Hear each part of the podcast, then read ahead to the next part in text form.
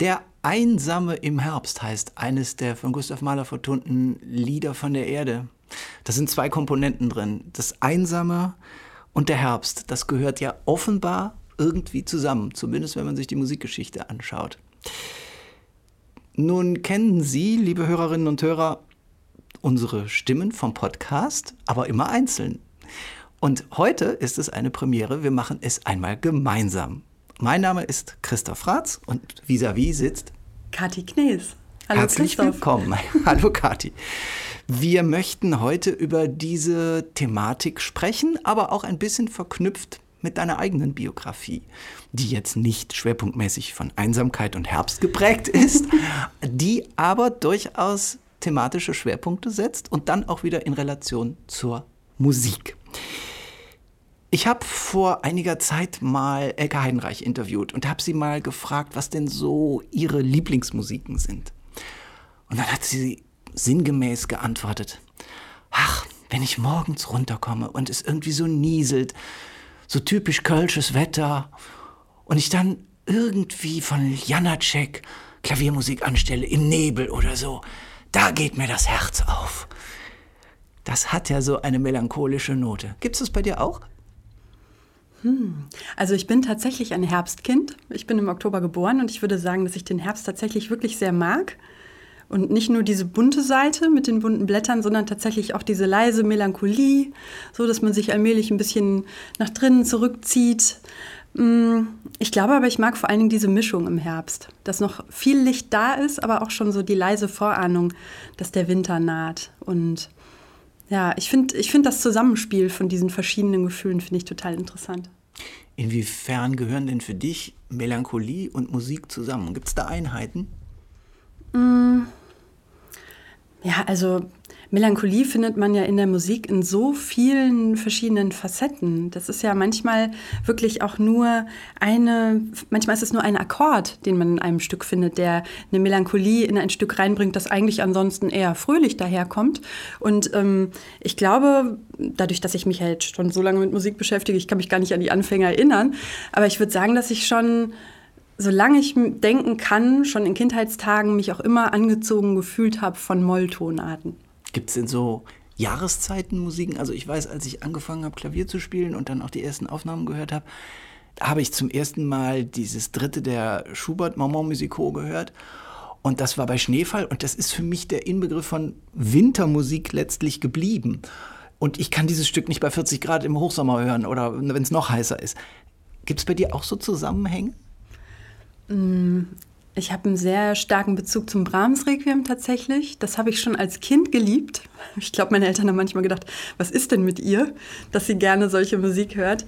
Mm, oder auch ja, Brahms Klaviermusik. Ich finde, bei Brahms überhaupt findet man ganz viele melancholische Momente, die jetzt gar nicht so mh, mm, offensiv daherkommen, sondern ja, die so, die auch ganz leise sind, die einfach so ganz unmittelbar das Herz ansprechen. Und das habe ich als Kind schon gespürt und das ist auch irgendwie nie weggegangen. Also ich habe Melancholie nie als was Unangenehmes empfunden. Jetzt sind wir schon ein bisschen in der Kindheit gelandet. Du hast äh, früh die Musik für dich entdeckt. Du hast Kontrabass und Klavier tatsächlich auch studiert. Wie kam dann der Wunsch, die Berufsmusik dann doch mehr sein zu lassen und das Ganze in eine andere Richtung zu lenken? Ja, das war ein langer Prozess. Das ist eine lange Geschichte. Und ich habe immer Musik gemacht, schon zu Kindheitstagen. Ich war dann, ich war ganz klassisch erst im Orchester der Musikschule in Münster, wo ich herkomme. Dann war ich im Landesjugendorchester von NRW, dann war ich im Bundesjugendorchester. Und dann war total klar nach dem Abitur, ich studiere Musik. Also was denn sonst? Ich habe ja nie was anderes gemacht. Und dann bin ich nach Köln gezogen und habe hier an der Musikhochschule studiert, Kontrabass und Klavier, wie du gesagt hast. Und habe dann aber festgestellt, hm, okay, wenn man jetzt Richtung Orchestermusikerin studiert, dann führt das zwangsläufig dazu, dass man doch auch einen gewissen Orchesteralltag erleben wird. Und nach all diesen Emotionen, die ich in meiner Jugend hatte, in diversen Jugendorchestern, konnte ich mir das dann ganz schwer vorstellen, tatsächlich diese große Leidenschaft gegen auch einen gewissen Orchesteralltag einzutauschen, gegen äh, Dienst und ähm, ja, gewisse Probenzeiten, an die man sich hält und wo man dann nicht leidenschaftlich abends noch Kammermusik weitermacht, weil man gar nicht aufhören kann zu spielen. Und ja, das, das war dann ein ganz schwieriger Prozess tatsächlich für mich, weil ich der Musik natürlich zutiefst verbunden war und dem Musikmachen. Und ich habe dann gemerkt, dass ich aber total gerne auch darüber spreche was mich tatsächlich berührt, warum mich die Musik berührt. Und dann war das eigentlich so ein fließender Übergang in den Musikjournalismus, dass ich eben immer weniger gespielt habe. Das hat auch nicht sofort Knall auf Fall aufgehört. Kontrabassistinnen sind ja zum Glück immer begehrt, auch für irgendwelche Mucken irgendwo. Eine Zeit lang, das hat sich dann quasi so ausgeschlichen, ganz äh, auf natürliche Weise, würde ich sagen. Und ähm, ja, nach und nach habe ich halt das Spielen dann gegen Sprechen und Schreiben mit Musikerinnen und Musikern über Musiker, über Musikstücke habe ich das dann so ein bisschen eingetauscht. Du hast diesen Wechsel zum freien Reden, zum Sprechen schon angedeutet. Du arbeitest als freie Rednerin bei Trauungen, aber auch bei Trauerfeiern. Und damit ist der Link zu unserem Thema ja hergestellt heute. Melancholie, Herbst und Trauer. Inwieweit hängen bei solchen Veranstaltungen, die du ja begleitest, der Faktor Musik und der Faktor der menschlichen Trauer zusammen. Wie fügt sich das bei einer solchen Veranstaltung? Also ich würde sagen, das, was tatsächlich alles eint, das, was alles eint, was ich mache, egal ob ich über Musik spreche oder ob ich dann über Menschen spreche, die verstorben sind, das, was alles eint, ist tatsächlich diese menschliche Komponente. Und dieses zutiefst Menschliche, das findet man ja auch immer wieder in der Musik. Die Musik ist ja mit menschlichen Regungen, mit menschlichen Empfindungen einfach ganz innig verknüpft. Und ich würde sagen, das ist auch das, was ich in den Trauerfeiern so ganz stark empfinde. Dieses ähm, Gefühl für eine Atmosphäre, eine Atmosphäre, die durch Worte, aber auch ja oft durch Musik gestaltet wird. Eine Trauerfeier ist, beinhaltet ja oft auch Musik. Und es dreht sich aber um den Menschen mit all seinen Gefühlen, die nun mal zu einem Menschenleben dazugehören. Und das ist was, was mich sehr anspricht. Nun können die Trauernden, also die Menschen, die jemanden begraben, sich ja auch Musik wünschen. Welche Erfahrungen machst du da? Wie groß ist das Spektrum? Kommen die alle mit wirklich griesgrämig trauriger Musik oder ist das Gegenteil dabei oder wie ist die Mischung? Ach, die, die Mischung ist wirklich, pff, ganz, es ist ein ganz, ganz weites Feld, was bei Trauerfeiern gespielt wird. Von keine Musik. Wir stehen im Wald und wir lassen wirklich einfach nur die Atmosphäre auf uns wirken, die die Natur mit sich bringt, mit, mit ihrer eigenen Musik. Also so, die, die Natur bringt ja dann auch ihre eigenen Klänge mit sich. Über dass eine Familie sich wirklich zutiefst traurige Musik wünscht, melancholische Musik, Musik, die sie mit Abschied verbindet, weil das die Atmosphäre transportiert, die sie sich für diese Trauerfeier wünschen, die sie für angemessen halten. Das kann dann Ave Maria sein, das kann eine Bach-Cello-Suite sein, das ist, es ist häufig tatsächlich dann Bach in dem Fall. Ja, Bach zieht immer bei, aber bei, bei jeder Gelegenheit, ja, die feierlich ist. ist halt auch so zutiefst ja. menschlich auf eine Art. Ja. So. Und äh, das kann aber auch Dancing Queen von ABBA sein, weil das einfach das Lieblingslied der Verstorbenen war. Es ist ja relativ schwierig, wenn man einen Ort nicht kennt, und du sagtest ja schon, das findet an verschiedenen äh, Stellen statt, dann sozusagen eine Musik zusammenzustellen oder vorzuschlagen, die in der entsprechenden Situation dann auch Wirkung entfalten soll. Inwieweit hängen Musik und Raum nach deinen Erfahrungen zusammen? Also die Musik, die verstärkt einfach die Atmosphäre immer um 300 Prozent. Es gab schon mal den Fall, das war eine Bestattung im Februar und das fand in einem Friedwald statt und da lagen dann ganz viele braune Blätter auf dem Boden und es war so ein bisschen auch mystisches Wetter, so Nebel und Feuchtigkeit hingen in den kahlen Bäumen und da hatten sich die Kinder der Verstorbenen äh, Filmmusik gewünscht und ich, ich habe mir schon vorher gedacht, puh, das, ähm, das kann eine ganz schön mächtige Wirkung entfalten dann in dem Wald. Aber es war tatsächlich noch viel stärker, als ich das vorhergesehen habe, weil dieses Mystische durch diese gewaltige Filmmusik, ähm, dann einfach ja, es war, es war einfach eine völlig einzigartige Atmosphäre, die da entstanden ist durch die Musik. Und weil einfach die, die Stimmung in dem Wald war eh schon so, so düster und ein bisschen morbide. Und durch diese sphärische Filmmusik hat sich die Atmosphäre einfach noch unheimlich gesteigert. Also ich denke, das wäre jetzt in der Trauerhalle ein anderes Gefühl gewesen mit der Musik. Und wenn aber wiederum in der Trauerhalle dann ein einziges Cello spielt, dann hat das oft auch sowas Anrührendes und sowas Pures. Ähm, auf jeden Fall hat, hat die Musik immer einen großen Einfluss auf, auf die Atmosphäre und ja, das kann auch ganz verschiedene Facetten haben. Manchmal ist es so, dass die Musik tatsächlich am Anfang allen Menschen, die dorthin kommen, ein bisschen die Hand reicht und eine, eine, Wärme spendet und so ein bisschen vielleicht die Angst vor diesem Ereignis nimmt. Wenn man sonst, ohne die Musik würde man dann nur die Füße auf dem Steinboden scharren hören oder so, dann reicht die Musik so ein bisschen die Hand, bevor ich überhaupt das erste Wort gesagt habe. Aber Musik kann eben auch so wie im Wald die Stimmung einfach ins Unermessliche emotional steigern. Aber das heißt ja im Umkehrschluss, dass Musik so stark ist, dass sie nicht nur die Worte übertrifft, sondern dass die Musik unabhängig vom Raum eine Kraft entfalten kann, die wir letztlich nicht beschreiben können. Also Beispiel, wenn wir in der Philharmonie sitzen und meinetwegen einem Klavierabend hören, dann gibt es die Momente, wo man weiß, 2000 Menschen halten jetzt den Atem an. Ohne dass wir nachher erklären können, warum. Das ist für uns Musikkritiker manchmal ganz heikel, weil unser Job ist, das nachher in Worte zu übersetzen, was ist da passiert. Aber das gibt es ja dann offenbar eben auch bei solchen Gelegenheiten mit Effekten, die man aber auch gar nicht planen kann. Oder gehst du wirklich planend an diese Sache ran? Mm.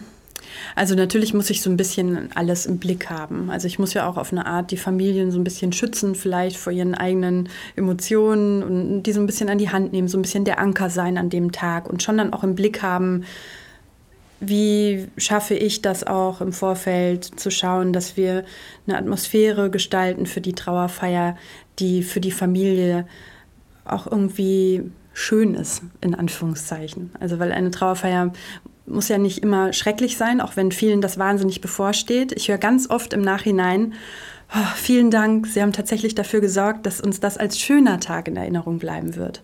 Und da habe ich persönlich, so vielleicht auch durch meine Biografie, oft das Gefühl, dass die Musik daran auch einen großen Anteil hat. Ob das als schöner Tag oder als angemessen für denjenigen, der da verabschiedet wird, in Erinnerung bleibt. Und ähm, ja, diese Unvorhersehbarkeit von Momenten, wie du das beschreibst im Konzert, die, die gibt es da auf jeden Fall auch. In den Trauerfeiern, in den Hochzeiten genauso. Und ich finde das auch, das, das ist ja total reizvoll. Also ich glaube, dass die, meine, meine Erfahrung dazu führt, dass ich jetzt nicht ähm, plötzlich mit einer Situation konfrontiert werde, mit der ich nicht umgehen kann. Aber auf jeden Fall muss ich immer in jede Situation mit einer großen Offenheit reingehen. Was wird passieren? Wie reagieren die einzelnen Personen, die dort anwesend sind? Und wie wird die Atmosphäre an diesem Tag, zu dieser Uhrzeit, mit der Musik an diesem Ort tatsächlich sein? Das lässt sich nicht üben vorher. Das bleibt letztlich das Momentum, was ja Musik auch auszeichnet. Ich habe einen Freund, der hat mich vor einem halben Jahr oder wann mal gebeten, weil eine Bekannte äh, in höherem Alter gestorben war und er sagte, du hast doch von Musik ein bisschen Ahnung, kannst du mir Musik zusammenstellen? Und dann saß ich da ein bisschen wie der Ochs vom Berg, abgesehen davon, dass ich die Person nicht kannte und habe dann überlegt, also es sollten so sechs Titel sein und habe dann überlegt, was nimmst du? Und das erste, was ich aussortiert habe, war ja Trauermärsche, weil die gibt es zwar in der Musik äh, sehr reichhaltig, von Beethoven über Chopins zweite Sonate bis Siegfrieds Tod und dergleichen mehr, aber da merkte ich, Trauermärsche, das funktioniert irgendwie gar nicht, vermute ich, oder? Ja, also wenn die Familie mir das überlässt, dass ich selbst die Musik aussuche, dann würde ich auch nie was auswählen, was die Trauerfeier noch trauriger macht, als ja. sie ohnehin schon ist. Ja. Also, weil das ist nicht meine Mission quasi. Ja. Ich möchte diesen Tag nicht noch trauriger machen, als er eh schon ist. Und das ist auch was, was ich oft dann im Nachhinein gesagt bekomme, weil ganz oft sind die Angehörigen erstmal mit ihren eigenen Gefühlen beschäftigt, sind dann froh, wenn das vorbei ist. Und wenn mir dann später gesagt wird, auch so, ach, ich war total froh, dass sie da nicht so auf die Tränendrüse gedrückt haben, dann, dann merke ich immer, das ist, ähm, das ist ganz schön, wenn man es schafft, diesen schmalen Grat zu finden, dass man natürlich das voller Liebe und Würde macht. Und das soll ja jetzt auch keine, keine fröhliche Veranstaltung sein, auf Teufel komm raus. Und, und wir müssen alle unbedingt irgendwie da, da hinkommen und ähm, keiner darf weinen. Und ähm, darum geht es ja gar nicht. Also die Traurigkeit lässt sich ja in dem Moment nicht wegwischen. Aber ich persönlich würde musikalisch niemals was auswählen, was diese Traurigkeit noch verstärkt. Ja, es darf nicht erschüttern letztlich ja, noch zusätzlich. Genau. Ich habe dann damals bei dieser Auswahl, habe ich dann auch mir die Freiheit genommen, Musik zu, zu wählen, die mit Trauer im eigentlichen Sinne nichts zu tun hat.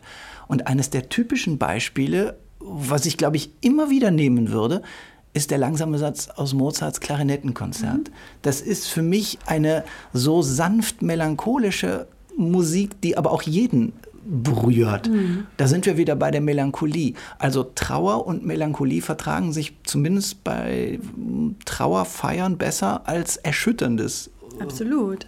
Ja, und ich empfinde auch zum Beispiel diesen Satz aus dem Mozart-Klarinettenkonzert auch wieder als was zutiefst Menschliches. Also ich, ich höre da auch irgendwie Mozart als Mensch, der ja auch jetzt, der ja auch ein Mensch war, wie, wie wir wissen, mit allen möglichen Gefühlen und Regungen. Und ähm, das, ja, ich würde sagen, wenn man sich daran hält, was so die Menschen tatsächlich ausmacht, ähm, da ist man dann immer ganz, ganz gut beraten damit, wenn man, wenn man bei dem Menschlichen bleibt und nicht, nicht versucht, irgendwie so Emotionen absichtlich zu lenken in irgendeine Richtung. Du hast eben bei einer Gelegenheit den Begriff Stille verwendet. Nun hängt ja Stille auch sehr eng mit der Musik selber zusammen. Gibt es da für dich Erlebnisse, wo du sagst, Musik und Stille und eine solche Trauerfeier, meinetwegen auch bei den Trauungen, kann ja auch sein, ähm, sind, gehen so Hand in Hand oder haben so gut funktioniert, dass alle einen Moment der Stille wirklich, ich will nicht sagen ausgekostet haben, aber zumindest haben entstehen lassen. Ja, also ich bin selbst ein großer Fan der Stille. Ich liebe zum Beispiel auch in Konzerten den Moment, wenn die Musik aufhört, bevor der Applaus einsetzt. Diese Stille, die, ach, die könnte manchmal für mich einfach noch viel länger dauern. Ich finde, das ist manchmal auch viel größer als der Applaus, der dann danach kommt. Diese Stille, die man einem Interpreten, einer Interpretin schenken kann. Nach, Oder umgekehrt, es kann auch Störenfriede ja. geben. Ich weiß, hier in der Philharmonie bei der Triennale gab es mal Malers Zweite und der ganze Saal nach dem Schluss, nach diesem Auferstehungsgedanken versank sozusagen kollektiv und dann ist einer im Saal und brüllt sofort los, bravo! Ja. Und die ganze Stimmung war im Eimer. Ja, das, das, ist, ist dann natürlich, dann auch. ja, das ist ja. schon fast fahrlässig. Mhm. Das, ähm, das sind ja auch Momente. Aber weil und ich gerade sagte, Auferstehung, ähm, man hat ja die Trauerfeiern, man hat ja auch den Gedanken der Auferstehung bei, bei christlich geprägten äh, Trauerfeiern, spielt dieser Gedanke des bewusst optimistischen und des des Weiterführenden bei der Musikauswahl oder bei den Musikwünschen der Menschen auch eine Rolle? Hm. Eher selten, würde ich sagen. Also in vielen Fällen, es sei denn, jemand hat jetzt wirklich einen konkreten Bezug selbst zur Musik, ist die Musikauswahl manchmal auch was, was die Angehörigen überfordert, habe ich den Eindruck. Also weil die wirklich mit anderen Dingen gerade beschäftigt sind. Und es geht auch manchmal darum, diesen Tag einfach irgendwie zu schaffen. Und äh, dann die Musik en Detail noch zu, zu planen, ist manchmal eine Überforderung. Manchmal kann es vielleicht auch Trost spenden, aber ich erlebe beides oft. So. Und ähm, aber um nochmal auf diese Stille zurückzukommen bei den, bei den Trauerfeiern, tatsächlich, also das, was ich gesagt habe mit den, nach, der Stille, nachdem die Musik erklungen ist im Konzert, bevor der Applaus einsetzt, diese Momente, die gibt es tatsächlich auch in Trauerfeiern. Dass ich merke, mh, mm, zum Beispiel neulich war ich in einem Friedwald und da wurde zum, zum Beginn wurde mit äh, japanischen Tanko-Trommeln Musik gemacht und es gab so Maori-Tänze, die ja auch so ganz martialisches Geschrei und Geklopfe haben. Und dann stand ich da und habe das angehört und habe gedacht, wie soll ich denn daran jetzt mit meiner Rede anknüpfen? Und? Und dann habe ich erstmal Stille eingebaut. Und das hat wunderbar auch geklappt, ohne dass ich das ja dann angesagt habe. So, boah, nach, diesem, nach diesem Trommeln sind wir jetzt alle erstmal still. Ich war einfach still und das hat sich auf alle übertragen und das haben wir alle gemeinsam gespürt, dass die Antwort auf diese Musik erstmal die Stille sein musste, bevor wieder ein Wort kommen kann. Spielt vielleicht dabei auch deine eigene Erfahrung als Musikerin eine Rolle? Weil ich glaube, als Musiker hat man ja durchaus ein Gefühl dafür, bei Aufführungen, egal ob im großen oder im kleinen Kreis, ein Gefühl dafür, wo diese Übergänge, von denen du gerade gesprochen hast, automatisch entstehen, ohne dass man sie steuern kann. Und so, dass sozusagen deine musikalischen Erfahrungen da nahtlos in diese Aufgabe bei Trauerfeiern hinüberreichen. Ich glaube schon. Also ich glaube, dass alles, was ich mache, tatsächlich sehr gut Hand in Hand geht und so auch ganz natürlich sich gegenseitig immer wieder befruchtet. Und ich empfinde das, wenn ich, wenn ich so eine Trauerfeier gestalte, immer so, dass ich auch auf eine Art dramaturgisch denke dabei und dass ich auf eine Art überlege, wie, wie nehme ich alle mit, was, wie kreiere ich einen Spannungsbogen, ohne dass ich das jetzt wirklich so äh, durchtakte, weil es lässt sich halt auch nicht komplett vorhersehen, aber so ein Gefühl für den richtigen Moment, ein Gefühl für verschiedene Stimmungen, mh, mm, und auch darauf dann spontan zu reagieren in dem Moment, wenn ich merke, wir brauchen jetzt alle kurz noch mal eine Sekunde, dass ich jetzt auch mit zunehmender Erfahrung merke, wir nehmen uns jetzt auch kurz die Zeit und wir atmen jetzt alle noch mal ein und aus und dann geht es erst weiter. So eine kleine Fermate in der Trauerfeier tut auch zwischendurch total gut. Zum Schluss möchte ich noch mal anknüpfen an deine eigenen musikalischen Erfahrungen.